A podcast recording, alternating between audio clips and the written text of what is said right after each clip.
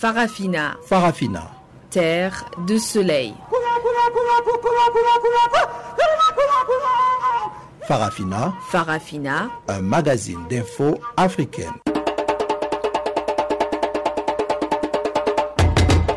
Présentation Guillaume Cabissoso. Bonjour à tous et merci pour votre fidélité à cette nouvelle édition de Farafina que nous vous présentons depuis nos studios d'Auckland Park de Johannesburg en Afrique du Sud. Tout de suite, voici ce qui fait le grande ligne de ce magazine lueur d'espoir pour le média burundais à qui les autorités ont tendu la main pour une éventuelle réconciliation. En Côte d'Ivoire, 1266 dossiers validés sur le 1291 des candidats aux législatives du 6 mars prochain. Des résultats des législatives qui font grincer les dents en RCA où 22 députés seulement ont été déclarés élus de le premier tour sur un total de 140. Voilà pour le grand titre. Place à présent à Chanceline Louraquois pour le bulletin d'information et je vous retrouve tout juste après pour la suite de ces magazines des actualités. Bonjour Chanceline Louraquois.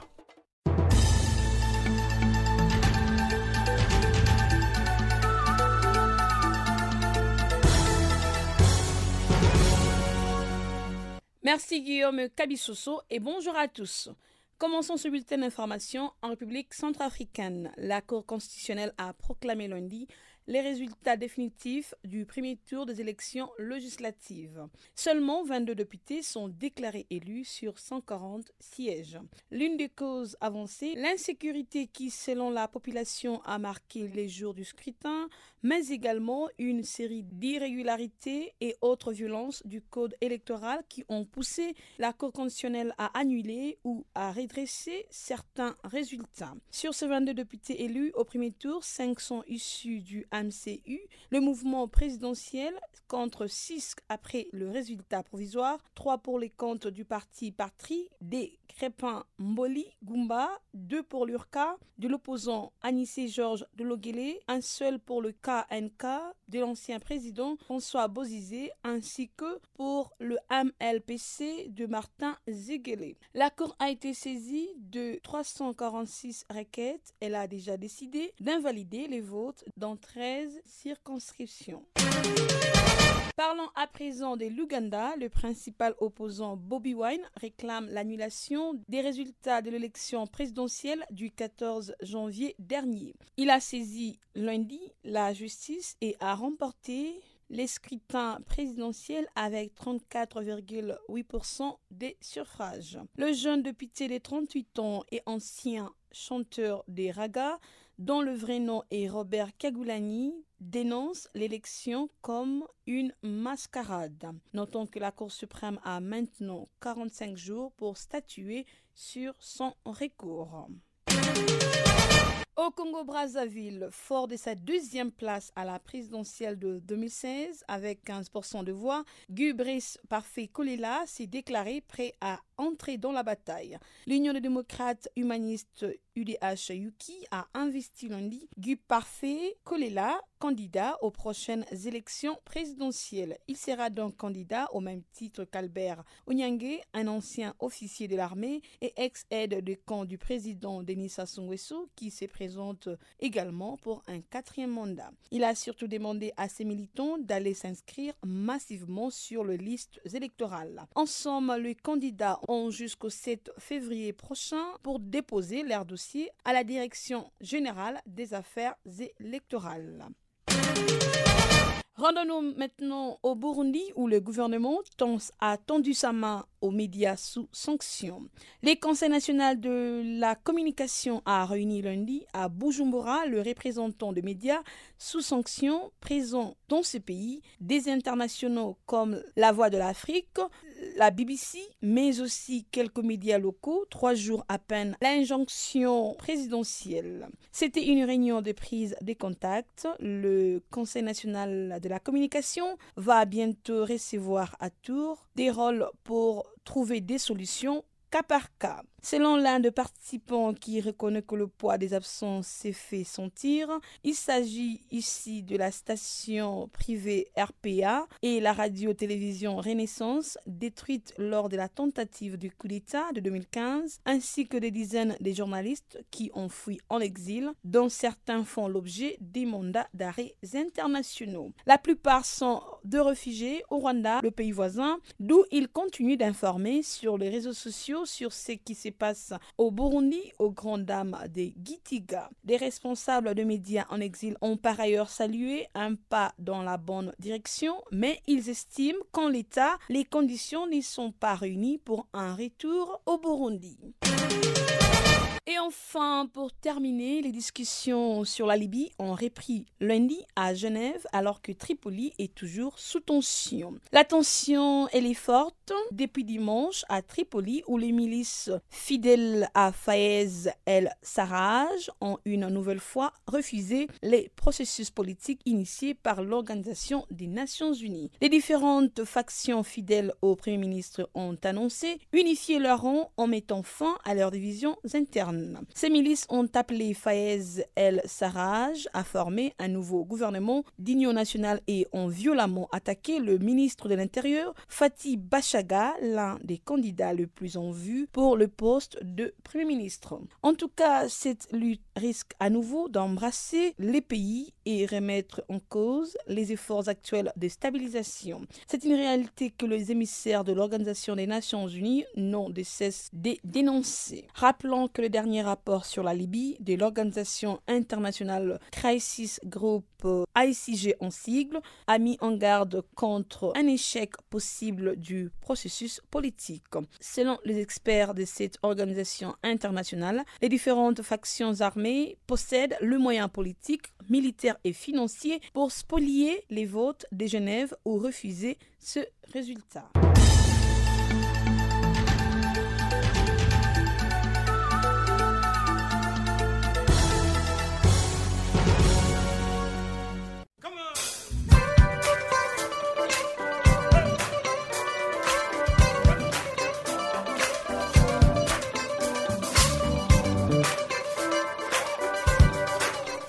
Farafina, votre rendez-vous hebdomadaire sur Channel Africa, la radio panafricaine. Farafina, votre programme des actualités en langue française sur Channel Africa.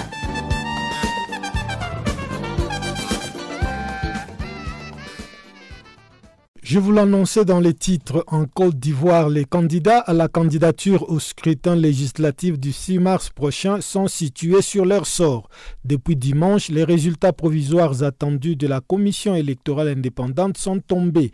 Sur 1291 dossiers déposés, 1266 ont été validés et 25 ont été rejetés pour divers motifs allant du défaut des certificats de résidence contenus ces cinq dernières années en Côte d'Ivoire à la non-conformité de pièces administratives. Le rejet des dossiers de deux proches de l'ex-président ivoirien Laurent Babo, candidat à ces élections, suscite la polémique. On voit tout cela avec Célé Marius Kwasi, notre correspondant en Côte d'Ivoire. Ce lundi, M. Kouiber Mamadou Koulibaly, le président de la CEI, la Commission électorale indépendante, l'institution chargée d'organiser les élections législatives du 6 mars prochain, a dressé un bilan des dossiers de candidature retenus et de celles rejetées. 1291 dossiers de candidature ont été déposés à la Commission électorale indépendante pour un total de 1587 candidats à la candidature pour le poste de député titulaire, dont 212 femmes et 1375 hommes. Considérant par ailleurs que les dossiers de candidature, autres que ceux cités plus haut, au nombre de 1266, dont la liste est annexée à la présente décision, sont conformes à la loi et les, et les candidats qui les ont déposés éligibles pour avoir rempli les conditions d'éligibilité prévues par le Code électoral, qu'il y a lieu de les inscrire sur la liste des candidats aux élections des députés du 6 mars 2021. Plusieurs raisons motivent les cas de rejet. Parmi celles-ci, le défaut de certificat de résidence continue en Côte d'Ivoire pendant les cinq années précédant l'acte de candidature. Cette mesure frappe deux proches de l'ex-président Laurent Gbagbo, les prétendants d'Amanan Picas et Justin Katina Kone, respectivement ex-conseiller chargé des questions de jeunesse et le dernier ministre du budget de Laurent Gbagbo qui ont fait acte de candidature à cette élection. Explication avec le président de la commission électorale indépendante. Ceux-ci ont produit un certificat de résidence dans lequel il est indiqué uniquement le lieu de résidence des intéressés sans mentionner qu'ils y résident de façon continue durant les cinq années précédant la présente élection, alors qu'ils sont notoirement reconnus comme résidents à l'étranger.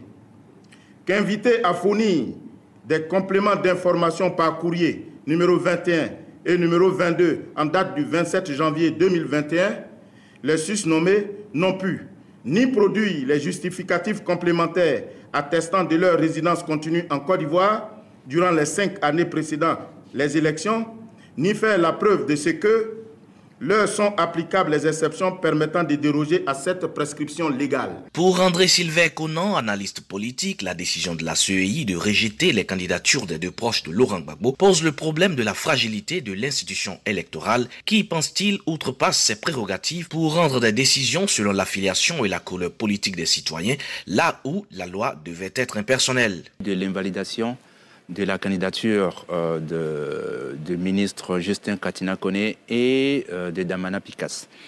Euh, pour moi, cette invalidation, quand bien même elle serait légitimement justifiée, pose le problème de la fragilité de notre système démocratique. Pourquoi? Parce que la commission électorale indépendante juge sur pièce. Est-ce que le candidat a fourni telle pièce? Et on valide. Ce que la CEI a fait, elle a outrepassé ses pouvoirs. Elle a joué le rôle du Conseil constitutionnel. Et ça, en démocratie, c'est très grave. Les réclamations relatives à l'éligibilité des candidats à ces élections législatives ont été ouvertes hier lundi devant le Conseil constitutionnel et devraient s'achever le 8 février prochain. Ainsi, les candidats non retenus disposent d'une période de 8 jours pour leur recours devant le Conseil constitutionnel. Ce sont 1266 candidats au finish qui vont à l'assaut des 255 sièges de la future Assemblée nationale. Depuis Abidjan, c'est les Marus Kwasi pour Canal Afrique. Au Burundi, le Conseil national de la communication a réuni lundi à Bujumbura les représentants des médias sous sanction présents au Burundi. Ce trois jours à peine après que le président Evariste Ndayishimiye lui a demandé de s'asseoir avec ses responsables pour trouver des solutions aux différends qui existent. Le gouvernement burundais qui souhaite en effet améliorer ses relations avec les médias sous sanction depuis 2015 l'année du coup d'État manqué contre l'ex-défunt président Pierre Nkuruziza. On écoute notre confrère Abbas Mbazumutima, l'un des participants à cette réunion convoquée par le Conseil national de la communication. De ne pas croire à la bonne foi du président de la République, Évariste Ndayishimiye, parce que c'était euh, quand il a prononcé cela, c'est quand il a dit euh, c'était bonne nouvelle pour les médias burundais ils étaient là, les journalistes qui sont restés au pays. Donc, il y avait les journalistes, la plupart des journalistes qui, qui étaient là. Donc, c'était une rencontre avec euh, les responsables des médias et les responsables, les porte-paroles des différentes institutions. Et c'est sorti comme ça. Ça a été une surprise pour tout le monde. En tout cas, euh, ça a été applaudi pendant longtemps. Tout le monde se regardait. C'est vrai, sincèrement, est-ce que c'est la vérité, ce qu'il est en train de dire? Non, c'est-à-dire que les radios qu'on entendait avant 2015, qu'on a toujours entendu avec euh, l'histoire de synergie, c'était une marque de fabrique burundaise. Donc c'est ça a fait euh, c'est une gloire des, des, médias burundais. Donc entendre ça de la bouche du président qu'il voulait que ces radios puissent reprendre leurs émissions, leur travail, leurs activités, c'est et surprise parce que il y avait des, la plupart des, des journalistes burundais, euh, il y a des journalistes qui ont fui le pays, il y a des radios carrément qui ont migré vers euh, d'autres pays euh, pour faire le web radio. Donc, ils continuent à faire leur travail euh, à leur manière. Et ensuite, il y a des journalistes qui sont restés au pays, qui subissent bien sûr des, des, petits problèmes, des petits tracas à gauche à droite. C'est pas facile de se rendre sur terrain. Il y a des, des forces qui vous demandent où est-ce que vous allez. Il y a même des administratifs qui s'y mettent, qui vous demandent. Donc il faut avoir l'aval du gouverneur pour pouvoir entrer dans ma commune. Donc des tracas, des tracasseries comme ça qui, en tout cas, qui ne sont pas du tout nécessaires au vu que les choses commencent à évoluer d'une manière positive. Il s'est tenu une réunion euh, hier euh, lundi entre le Conseil national de la communication du Burundi et les représentants des médias sous sanction présents au Burundi. Qu'est-ce qui a été dit euh, lors de cette réunion pour rassurer les médias quant à la bonne foi du gouvernement de tourner la page de ces événements de 2015 oui, j'ai eu la chance de participer à cette réunion. J'ai représenté le journal Iwachu, là où je travaille. Et il y avait des, un confrère de la radio Bonécha qui a été détruite euh, au lendemain du coup d'État manqué du 13 mai 2015. Il y avait euh, des représentants de BBC. Je ne croyais pas qu'ils étaient euh, au pays. Il y avait des représentants de journaux en ligne. Donc, Ikiriho qui a été suspendu en 2018, si je, ne m'abuse pas. Et il y avait un autre, euh, il avait dit un petit journal en ligne, donc parce que c'était pas très connu, qui s'appelle now.bi. Donc euh, il y avait que ça. Mais moi, j'ai gardé mon interrogation parce que je me disais que quand même, il y avait avant 2015 les radios qui ont été détruites. Il y avait euh, télé, radio, télévision Renaissance. Pour le moment, la plupart des journalistes ils sont pas, ils sont en exil. Il y avait aussi euh, quelques journalistes de la radio Isanganiro. Isanganiro a repris ses émissions. Et il y avait aussi la radio publique africaine. Euh, il n'y avait pas de représentant de la radio publique africaine. Il n'y avait pas de, de représentant de la de, de radio et télévision Renaissance.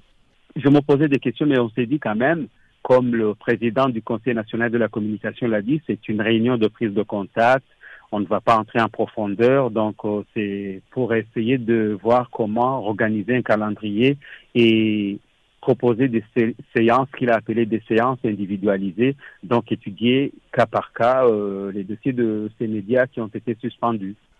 Euh, il y a un mois, le président Évariste Ndaï a gracié les quatre journalistes de votre hebdomadaire Iwachu. Est-ce que une bonne nouvelle. ils ont été aussi présents à cette réunion? Non, non, ils n'étaient pas présents à cette réunion, mais petite parenthèse, c'était une bonne nouvelle parce qu'ils venaient de passer presque une année, quelques mois en prison, alors qu'ils se rendaient que sur un lieu de reportage où il y avait eu quelques petits combats entre un groupe armé et les forces de l'ordre. Il a suffi d'arriver sur terrain qu'on nous a, qu'ils ont, que nos, mes confrères ont été arrêtés et le reste, c'est de l'histoire connue. Direction à présent la Centrafrique où la Cour constitutionnelle a proclamé ce lundi les résultats définitifs du premier tour des élections législatives. 22 députés seulement sont déclarés élus sur 140 sièges. En cause, l'insécurité qui a marqué les jours du scrutin, mais également une série d'irrégularités. Arrivé officiellement deuxième à la présidentielle du 27 décembre dernier, l'ancien Premier ministre Anissé Georges Dologuélé réclame toujours l'annulation de ces doubles scrutins. On l'écoute ici au micro de Chanceline Louraquois. Moi, je pense personnellement qu'il aurait fallu annuler ce premier tour parce que vous avez vu euh, plus de près de 400 recours divers et sur 140 députés, il y a eu que 22 qui ont été élus dans des conditions euh, douteuses. Il aurait fallu annuler ce, ce, premier tour. Mais bon, on parle maintenant du second tour des partiels. Vous voyez que nous sommes dans une situation où la CPC occupe pratiquement la quasi-totalité du pays et elle avait déjà empêché le 27 décembre euh, il y a des élections dans beaucoup de villes. Donc, si plus de la moitié des sièges n'ont pas été, n'ont pas pu voter, c'est parce qu'il y avait la CPC. Et la CPC en fait, a renforcé ses positions. Donc, on ne sait pas quand est-ce que le second tour aura lieu et ainsi que les partiels. Donc, il aurait été plus simple de, de tout enlever, de mieux s'organiser, d'attendre qu'il y ait la paix dans le pays pour faire euh, un, un, premier tour. Mais maintenant que c'est fait, attendons de voir euh, quand est-ce que le second tour sera organisé. En fait, sur euh, ces 22 députés élus au premier tour, euh, on a appris que 5 sont issus du MCU, le mouvement présidentiel, contre 6 après les résultats provisoires, 3 pour les comptes du parti euh, Patrie de Crépin-Mboli, Gumba, 2 pour l'URCA de, de, votre parti et un seul pour le Ken Eka de l'ancien président François Bozizé et ainsi que le MLPC de Martin Ziguele. La question serait de savoir euh, la Cour euh, constitutionnelle, elle qui avait saisi 346 requêtes, pourquoi a-t-elle décidé d'invalider les votes dans 13 circonscriptions? Bon, j'ai compris que les raisons étaient diverses, puisqu'il y a eu précisément 346 recours pour moi, ça fait beaucoup trop. Il aurait fallu annuler carrément ce premier tour. Mais si vous lisez les raisons pour lesquelles les 13 euh, avaient été annulés, c'est des raisons diverses hein, euh, qui, tiennent aux recours qui ont été déposés. Et quelles sont ces raisons? Je ne les ai pas retenues. Hein. Euh, je n'ai pas, pas, vraiment retenu ces raisons. Puisque vous savez, dans ma logique, il fallait annuler ce premier tour. Et quel regard portez-vous dans l'ensemble par rapport aux résultats définitifs de législative? Mon regard, c'est que ce premier tour n'était pas bon. La Cour a décidé de valider et de proclamer certains et le premier tour. Elle n'a pas tenu compte de tous les recours et certains s'en sont tirés à bon compte. Tant mieux pour eux, mais tout le travail reste encore à faire parce que ce n'est jamais que 22 députés sur 140 et 22 députés ne peuvent pas siéger à la place de 140. Donc tout le travail reste encore à faire. Ah, beaucoup de travail reste encore à faire et vous souhaitez qu'on puisse annuler ces élections. C'est ça votre souhait. Mais l'autorité nationale des élections euh, qui travaille à un nouveau calendrier entièrement réaménagé euh, pour tenir compte de cette nouvelle donne affirme qu'il y a 118 postes qui restent encore à pourvoir où les votes vont devoir être euh, entièrement réorganisés, soit environ la moitié des circonscriptions du pays. Que dites-vous de cette proposition C'est la décision de la Cour. Hein. Donc, euh, vous savez que les décisions de la Cour ne sont plus susceptibles de recours. Donc, c'est la décision de la Cour que le monde se range. Euh, moi, je fais partie de ceux qui sont dans les circonscriptions où on n'a pas voté. Dans ma circonscription, il n'y a pas eu vote. Donc, euh, il faudrait que des partiels soient organisés. Et nous sommes nombreux, comme vous l'avez dit. Et, et, pour ça, nous ne savons pas encore quand ça aura lieu. Et nous sommes tous dans l'attente de cela. Je suis chef de parti, je suis intéressé euh, par les trois étapes, c'est-à-dire euh, le premier tour validé, euh, le second tour et les partiels. Donc nous attendons de voir et nous nous organiserons en conséquence, puisque ça n'a pas été annulé. Et donc on verra quelle décision sera prise au niveau des partis politiques d'opposition et on s'y conformera. Grogne sociale en Algérie. Les populations ont à nouveau pris d'assaut les rues dans plusieurs villes depuis le week-end écoulé. Un calme précaire régnait ce mardi, mais la reprise des manifestations reste à craindre. Aux quatre coins du pays, des revendications socio-économiques mises en veille ont refait surface. Pamela Kumba nous en parle dans ses comptes rendus. Aux quatre coins du pays, des revendications socio-économiques mises en veille ont refait surface. Portées par des mouvements sporadiques et désorganisés et tournant autour des habituelles préoccupations comme l'emploi, le logement, le déficit de développement, le manque de commodité, les manifestations en Algérie ont pratiquement repris.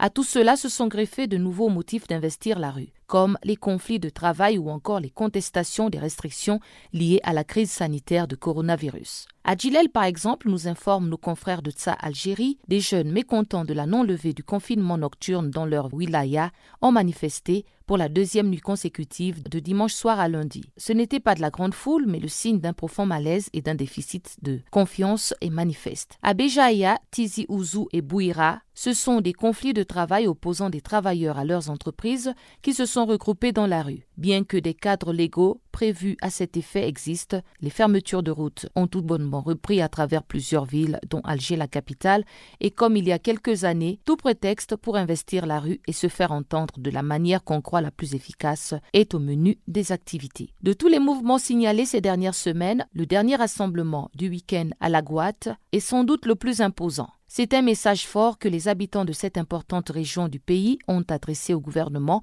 dans un contexte de crise politique, sociale et économique. Les vieilles revendications relatives à l'emploi dans les sociétés pétrolières du Sud et au lancement des projets de développement sont déterrées. Nos confrères de Tsa Algérie résument en disant que la population de la Guate et des autres villes et villages du pays veut de meilleures conditions de vie et cela n'a rien d'illégitime. Les inégalités entre les régions sont parfois criantes, mais il arrive que des quartiers totalement déshérités s'agrippent aux périphéries même des riches villes portuaires du Nord. Le constat est triste. Il a été fait par le président de la République moins de deux mois après son élection et en février dernier, lors de sa première rencontre avec les Wallis, le président Abdelmajid Tebboune avait appelé à tirer vers la lumière du développement ce qu'il avait alors qualifié de zone d'ombre. Mais à ce jour, le gouvernement n'a pas agi efficacement. On y a vu des conditions de vie d'un autre âge et au vu des chiffres révélés, c'est loin de constituer un phénomène marginal. L'Algérie compterait 15 000 zones d'ombre abritant 9 millions d'âmes, soit un peu moins du quart de la population. Le vocable est depuis en vogue et le développement de ces quartiers et villages dépourvus de tout est érigé en priorité nationale. Les objectifs fixés n'ont toutefois jamais été atteints et c'est encore le président qui en a fait le constat par deux fois. D'abord lors de sa deuxième rencontre avec les Wallis en août, puis lors de sa réapparition en public le 13 décembre dernier après deux mois d'hospitalisation en Allemagne. L'Algérie vit certes une crise économique aiguë aggravée par la pandémie de Covid-19, mais l'échec des autorités centrales et locales à mener à bien le programme tracé pour les zones d'ombre prouve une fois de plus que le problème n'est pas toujours d'ordre financier puisque les fonds nécessaires ont été dégagés pour cette opération. Pamela Kumba pour Channel Africa. Parlons à présent du gouvernement tchadien qui a interdit lundi plusieurs manifestations prévues cette semaine par l'opposition qui réclame plus de justice sociale et l'alternance politique alors que le président Idriss Déby Itno doit être investi samedi candidat à l'élection présidentielle d'avril une interdiction tout de suite rejetée par plusieurs associations de la société civile et les partis d'opposition qui ont fait savoir qu'ils maintenaient le marche pacifique prévu le 4, 5, 6 et 7 février prochain. À presque deux mois de l'élection présidentielle du 11 avril au Tchad, les tons se durcit donc entre le pouvoir et l'opposition qui dénoncent plusieurs entraves de la part des autorités. François Djekombe est le président de l'Union sacrée pour la République, en sigle ISPR. Écoutez, je crois que euh, nous sommes euh, dans un régime dictatorial. Hein, euh, ça, c'est le secret de police humaine. Au moment où je vous parle, le président de la République est, n'est-ce pas, à l'intérieur du pays. Il est dans le sud du pays, notamment à Mundou, la capitale économique depuis hier où euh, son passage draine euh, euh, une foule nombreuse. donc le prétexte du coronavirus, c'est ce que le régime utilise pour pouvoir museler les opposants.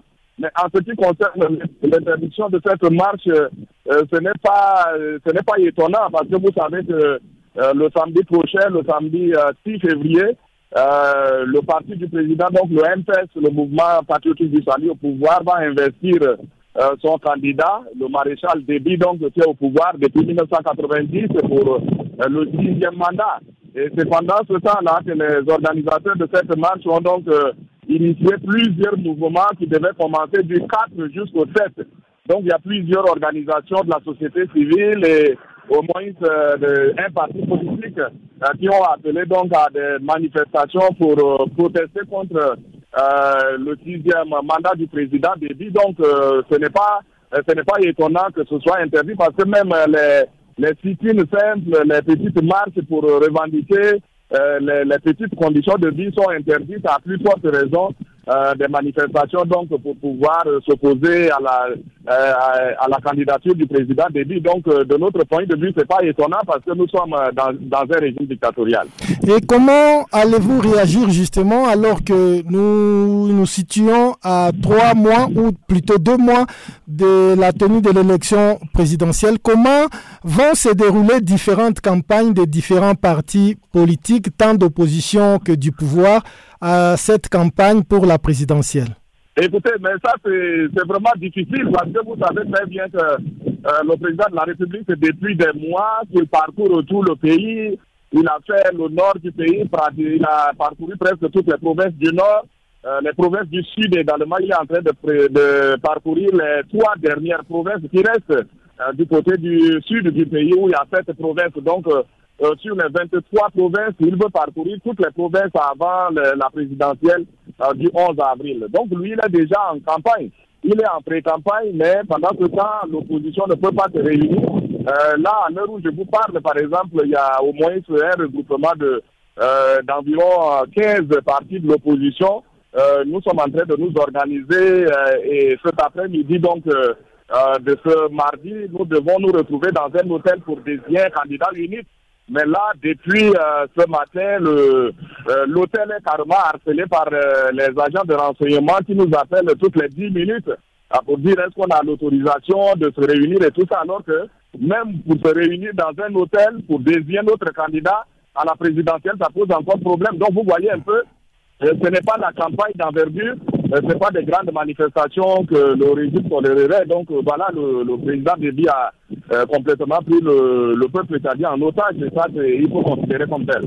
Est-ce que vous n'envisagez pas de saisir la Cour constitutionnelle pour lui demander de se prononcer par rapport à cette décision finalement qui semble nuire aux droits humains écoutez, excusez-moi, mais la question m'amuse un peu parce que euh, la, la Cour constitutionnelle ne va jamais trancher en défaveur euh, du président Déby parce que que ce soit au niveau de la CENI, au niveau du bureau permanent des élections, au niveau de la de la Cour suprême, etc. C'est vraiment tes, copains, tes amis qui l'a placé là. Euh, donc, euh, si on saisit la Cour suprême, etc., c'est juste pour la formalité, mais on ne peut pas vraiment espérer avoir bien de choses. Je crois que il convient, la, colère est à son paroxysme au niveau des de, Donc, je crois qu'il faut continuer à, à, se battre sur le terrain. C'est la seule manière de s'opposer donc à ce régime dictatorial. Mais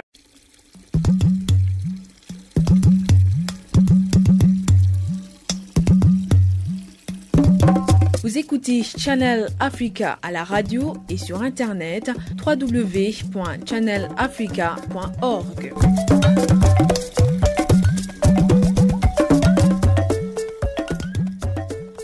Place à présent à Pamela Kumba qui va décortiquer pour nous ce qui fait la une de l'actualité dans le monde économique.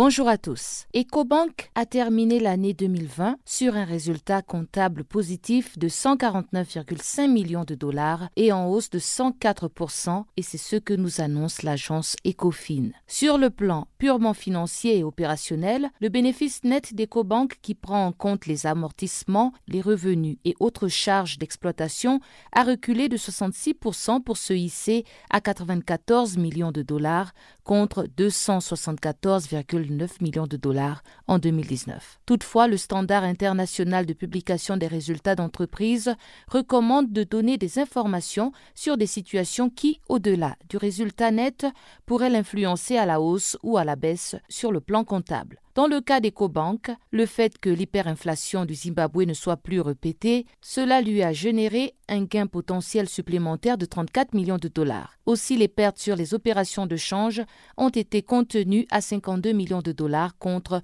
243,19 millions de dollars en 2019.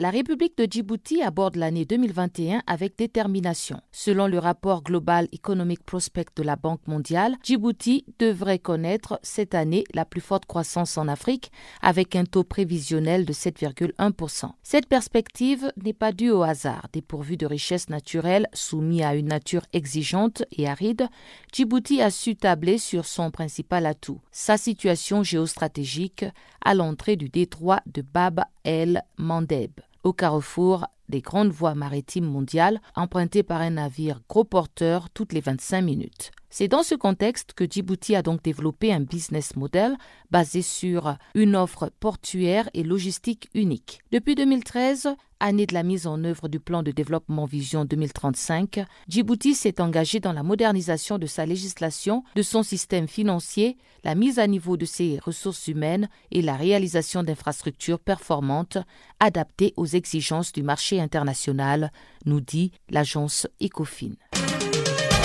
Le Botswana prévoit une contraction de 8,4% de l'économie et cela s'explique notamment par une baisse des exportations de diamants. C'est un secteur qui représente le cinquième du PIB. La situation devrait être meilleure au cours de cette année avec la reprise du marché des pierres précieuses. La Depswana, co-entreprise entre le Botswana et le groupe de Biez, a exporté pour 2,02 milliards de dollars de diamants l'année dernière contre 3,05 milliards de dollars en 2019. C'est ce qui ressort des statistiques publiées par la Banque centrale du Botswana et relayées par l'agence Reuters. Cette baisse de 30% des revenus d'une année à une autre s'explique par les conséquences de coronavirus dans l'industrie mondiale du diamant. En raison de diverses restrictions mises en place pour lutter contre la pandémie, la démarche a baissé, obligeant par exemple De Bies à réduire le prix de ces pierres précieuses pour attirer les clients. Les ventes des deuxième et troisième trimestres de 2020 ont ainsi chuté respectivement de 63% et 66% en glissement annuel. Il faut néanmoins préciser que la situation s'est nettement améliorée ces derniers mois avec une hausse de 35% des exportations de Depswana au dernier trimestre 2020. En Tanzanie, les revenus engrangés grâce aux exportations d'or ont atteint 2,95 milliards de dollars en 2020. C'est du moins ce que rapporte la Banque centrale dans sa revue économique mensuelle publiée fin janvier et consultée par nos confrères de l'agence Ecofin. Selon le document, cette performance représente une hausse de 33,5% par rapport aux 2,21 milliards de dollars enregistrés en 2019. Cela s'explique, selon Ecofin, par la hausse du cours de l'or au cours de l'année et par l'augmentation de la production. Cette hausse est liée en partie au règlement des différends opposant le géant barrique au gouvernement, ce qui a permis d'augmenter les exportations. Et puis on termine avec les pays africains qui vont bénéficier d'un financement de 12 milliards de dollars de la Banque mondiale pour exécuter les programmes de vaccination des populations contre le coronavirus. C'est ce qu'a annoncé la présidence sud-africaine sur son site officiel. Selon les centres africains de contrôle de prévention des maladies, en anglais Africa CDC, le coût estimé de la vaccination de 60% de la population africaine se situe entre 10 et 15 milliards de dollars. Grâce aux négociations entamées, l'Union africaine a obtenu 270 millions de doses de vaccins et attend de recevoir 400 millions de doses supplémentaires. Et voilà donc euh, qui vient mettre fin à ce bulletin de l'économie. Merci de l'avoir suivi.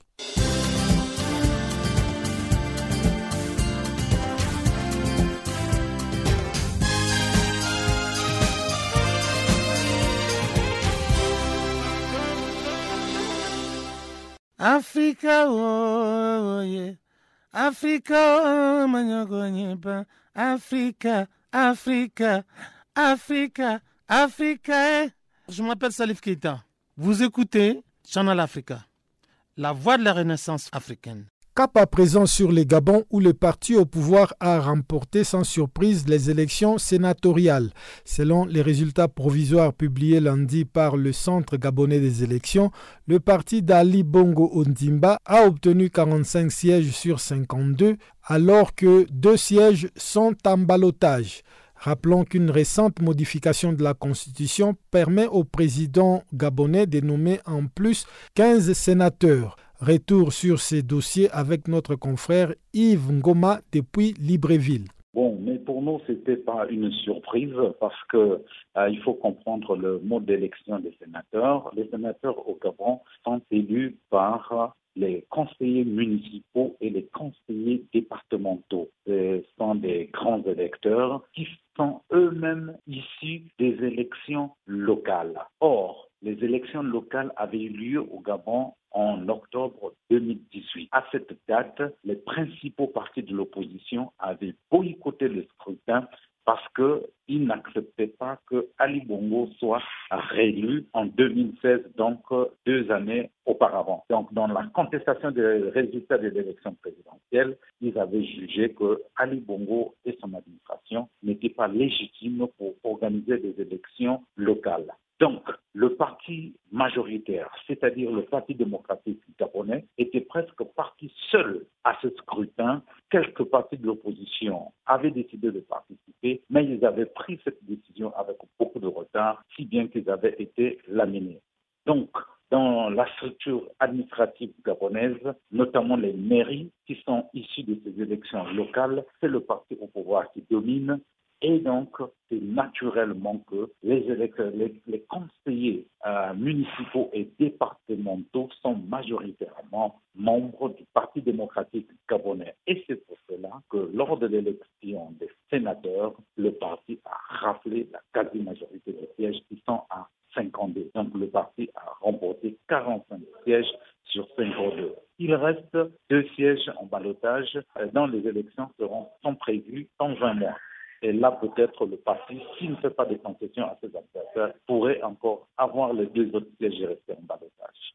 Puisque vous dites que euh, le PDG, le Parti démocratique gabonais, euh, qui dirige euh, votre pays depuis 52 ans, était le seul parti à participer à ces scrutins, est-il nécessaire que le second tour soit organisé puisqu'il est prévu pour le mois prochain?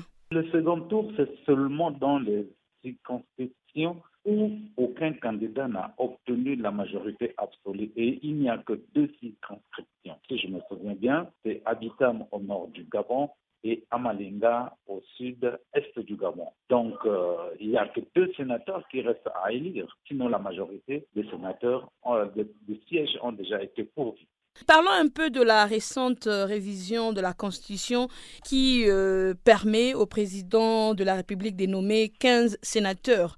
À part le résultat euh, qui vient d'être publié concernant le sénateur, est-ce que le président a encore le choix de nommer 15 autres sénateurs ou ça sera automatiquement puisque son parti a déjà gagné? La nouvelle loi dispose que pour composer le Sénat, il y a 52 sénateurs élus plus 15 sénateurs nommés par le président de la République.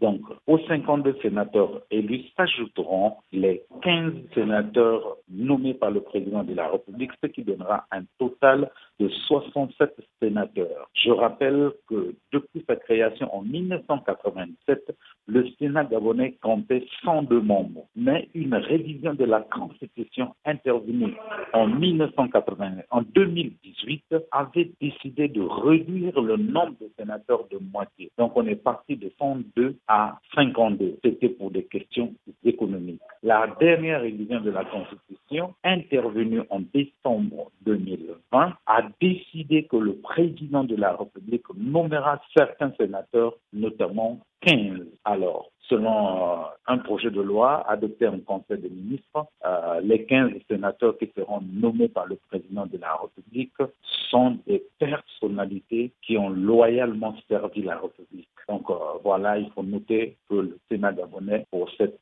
cinquième législature, comptera 67 députés. Le Soudan du Sud a approuvé la création de la Cour hybride de l'Union africaine. Cette initiative était inscrite dans l'accord de paix actualisé de 2018 pour juger les crimes de guerre commis pendant plus de six ans de conflits. Le précision avec Pamela Kumba.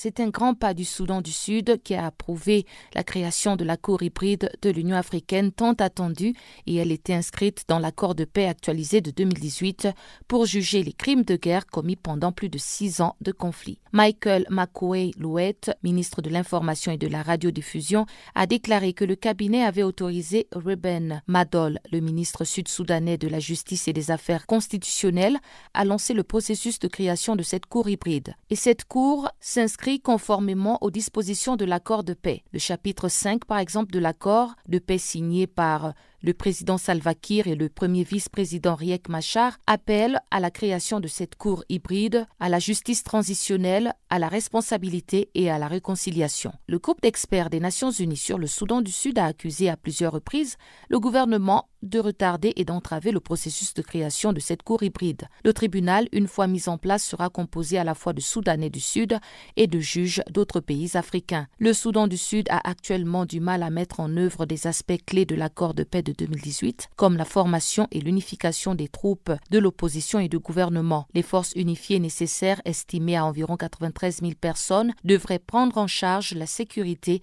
pendant la période de transition. Charles Tay président de la commission mixte de suivi et d'évaluation revitalisée qui surveille ce fragile accord de paix, a indiqué la semaine dernière que le processus de paix était au point mort, citant des retards dans la graduation des forces unifiées. Il a révélé que des affrontements intermittents observés dans l'État de l'Équatoria central depuis septembre 2020 entre l'armée du Soudan du Sud et l'armée de libération du peuple soudanais en opposition menacent ce fragile cessez-le-feu qui tient en grande partie depuis 2017. Il faut rappeler que le Soudan du Sud est entré en conflit en décembre 2013 à la suite d'un désaccord politique entre le président Salva Kiir et son adjoint Riek Machar, ayant entraîné des conflits incessants. L'accord de paix de 2015, signé pour mettre fin au conflit, s'est effondré à la suite de la reprise des violences qui ont éclaté en juillet 2016, forçant Riek Machar à fuir la capitale. À ce jour, les forces unifiées tentent tant bien que mal de maintenir le tampon de paix, mais les tensions ethniques et les divisions au sein même de plusieurs groupes font tanguer le bateau de la paix. Le Soudan du Sud n'est pas encore sorti de l'auberge. D'aucuns disent que la situation pourrait dégénérer à tout moment. Pamela Kumba pour Channel Africa. Des manœuvres militaires lancées le 26 janvier dernier se poursuivent en Casamance, dans le sud du Sénégal.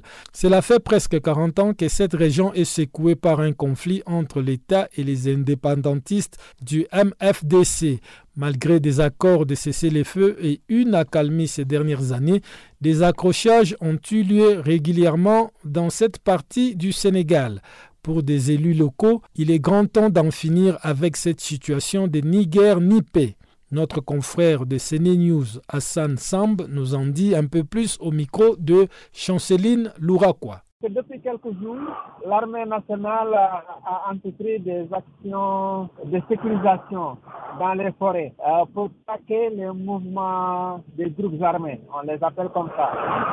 Mais en réalité, il y a aussi des rebelles du MSDC, du mouvement des forces démocratiques de Casamance, qui sont également dans la forêt. Et comme maintenant les mouvements se sont affaiblis parce que simplement il n'y a plus de base arrière, la, la Guinée-Bissau est maintenant euh, amie du Sénégal avec le nouveau président. Il en est ainsi de la Gambie qui est aussi amie du Sénégal. Donc il n'y a plus de repli de base arrière des mouvements rebelles et, des groupes armés. Et donc c'est devenu très difficile pour eux de continuer leurs actions parce qu'ils ne pourront pas avoir de base de repli.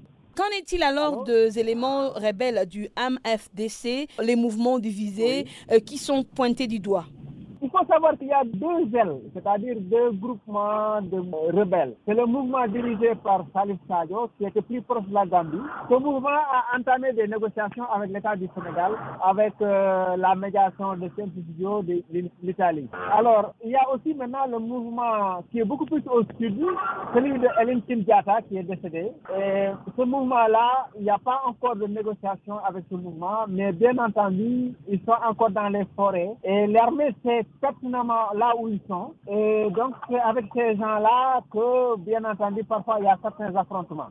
Euh, même si ça sera rapide. Ils ne peuvent plus se replier en Guinée-Bissau comme c'était le cas avant avec le président José Mario Vaz. Maintenant, comme il y a le président Mbalo, qui est l'ami personnel du président Macky Sall, et lui aussi, il déplace ses militaires à la frontière. Donc, le mouvement rebelle qui est au sud, euh, l'aile du sud, n'a plus le choix. Et ce que le mouvement peut faire maintenant, c'est de négocier avec l'État du Sénégal, et, ou bien simplement de se disperser en petits groupes dans la forêt. À part le mouvement rebelle du MFDC, euh, s'y ajoute euh, du banditisme.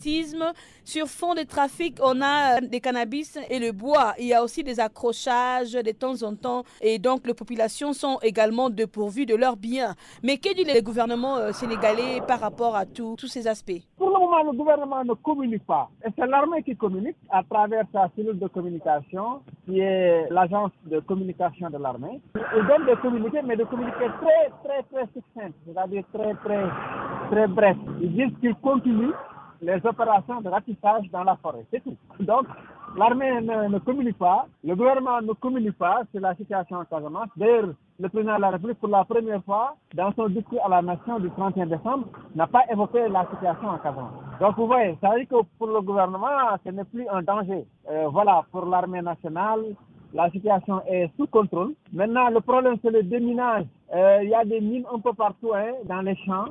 Malheureusement, ça crée des ravages. Il y a aussi le banditisme qui se développe parce que les rebelles sont obligés euh, un peu de se reconvertir en coupeurs de route. Et ça, c'est un problème.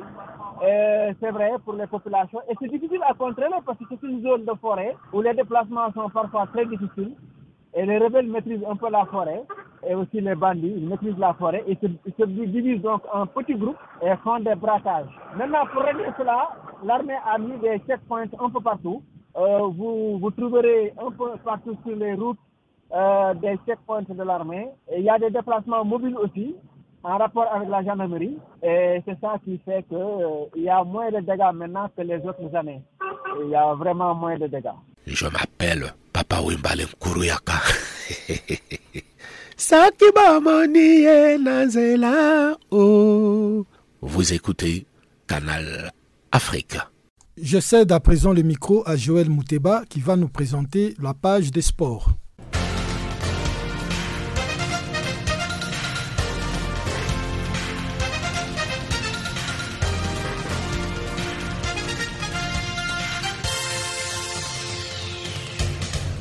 Dans le cadre du championnat national du football au Bénin, dénommé Super League, le tout nouveau club de la Loterie nationale du Bénin, LNB, est allé s'imposer samedi à Boïcon devant l'AS Tonnerre de Buzard. Une précieuse victoire qui permet ainsi à l'Auto FC d'annoncer la couleur d'une saison au cours de laquelle il faudra compter sur l'équipe.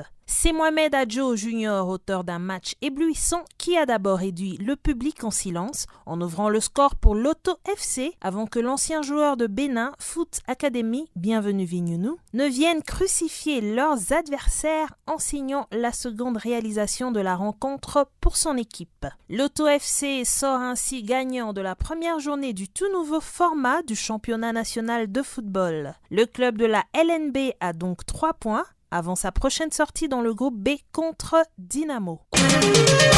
Au total, 14 buts ont été inscrits ce week-end lors de la journée de Ligue 2 du Sénégal qui a vu la Linguère consolider sa première place à la faveur d'une victoire 1 à 0 sur l'US Wakam. Sur les six victoires signées, deux l'ont été à l'extérieur et quatre à domicile pour un match nul concédé. La Linguère confirme ainsi son statut de leader, de même que son dauphin Cœur Madior qui fait une belle opération à l'extérieur, 1 à 0 contre Jamono de Fatik. La formation d'amitié FC suit de près cette course au titre avec un succès court mais précieux, un but à zéro sur Africa Promo Foot.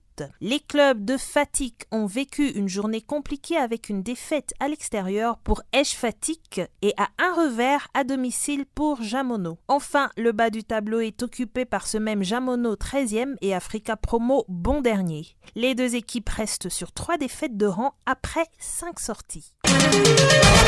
En handball, à présent, la 27e édition du championnat du monde de handball vient de connaître son épilogue en Égypte. Les handballeurs danois, champions olympiques 2016 et du monde 2019, en titre, ont conservé leur couronne mondiale en s'imposant contre la Suède 26 à 24 ce dimanche en début de soirée au Caire. Vainqueurs de leur premier titre de champion du monde il y a deux ans, les Danois font le doublé au terme d'une finale maîtrisée. À égalité à la mi-temps 13-13, les deux équipes ont longtemps fait jeu égal, mais le Danemark a pris le dessus grâce à Jacob Holm et Niklas Lindin, décisifs en fin de rencontre, 26-24. Avec ce nouveau sacre, le Danemark devient la quatrième nation à réaliser un double mondial après la Suède, la Roumanie et la France. En revanche, la Suède, finaliste aux Jeux olympiques 2012 et à l'Euro 2018, court toujours après un premier titre depuis 2002. Nous sommes toujours en handball où le rêve se transforme en cauchemar pour le Cap Vert qui n'a pas eu la chance de se battre jusqu'au bout sur le terrain. Les insulaires qui ont pourtant joué et perdu le premier match contre la Grande Hongrie 34 à 27 ont dû s'incliner devant la Covid-19 qui a ravagé leur délégation. Par conséquent, la Confédération internationale de handball a dû demander à l'équipe de l'archipel de rentrer. Décision qu'a dénoncé les autorités capverdiennes. Au final, les insulaires terminent leur premier mondial de handball à la 32e place sur 32. Et pour achever cette page sportive, revenons sur le championnat d'Afrique des Nations, Chan, où les quarts de finale organisés au Cameroun ont livré leur verdict à l'issue des rencontres jouées le week-end dernier. Mali, Cameroun, Maroc et Guinée forment le carré d'as de la sixième édition du Chan, dont les demi-finales sont programmées mercredi. Parlons brièvement des matchs de samedi et dimanche, en commençant avec celui entre le Cameroun et la RDC. Les Lions indomptables devant un public acquis à leur cause ont pris le meilleur sur les Léopards, de buts à 1 qui avait pourtant ouvert le score. Une qualification méritée sur l'ensemble de la partie pour des Camerounais qui retrouveront sur leur chemin le tenant du titre, le Maroc. Les Lions de l'Atlas du Maroc, expéditifs en quart, ont, quant à eux, plié la Zambie, 3 buts à 1, rapidement réduite à 10 dès la 20e minute de jeu au stade de la réunification de Douala. Cette demi-finale au sommet à l'Imbé Omnisport Stadium promet deux belles empoignades entre deux favoris au sacre final. Concernant à présent l'autre demi-finale, elle opposera le Mali, victorieux du Congo, à la Guinée. Ce derby ouest-africain est un remake de la demi-finale du Chan de 2016 au Rwanda, qui avait vu les aigles du Mali prendre le dessus sur le Sili local, un but à zéro, grâce à une réalisation en toute fin de partie de Yves Bissouma.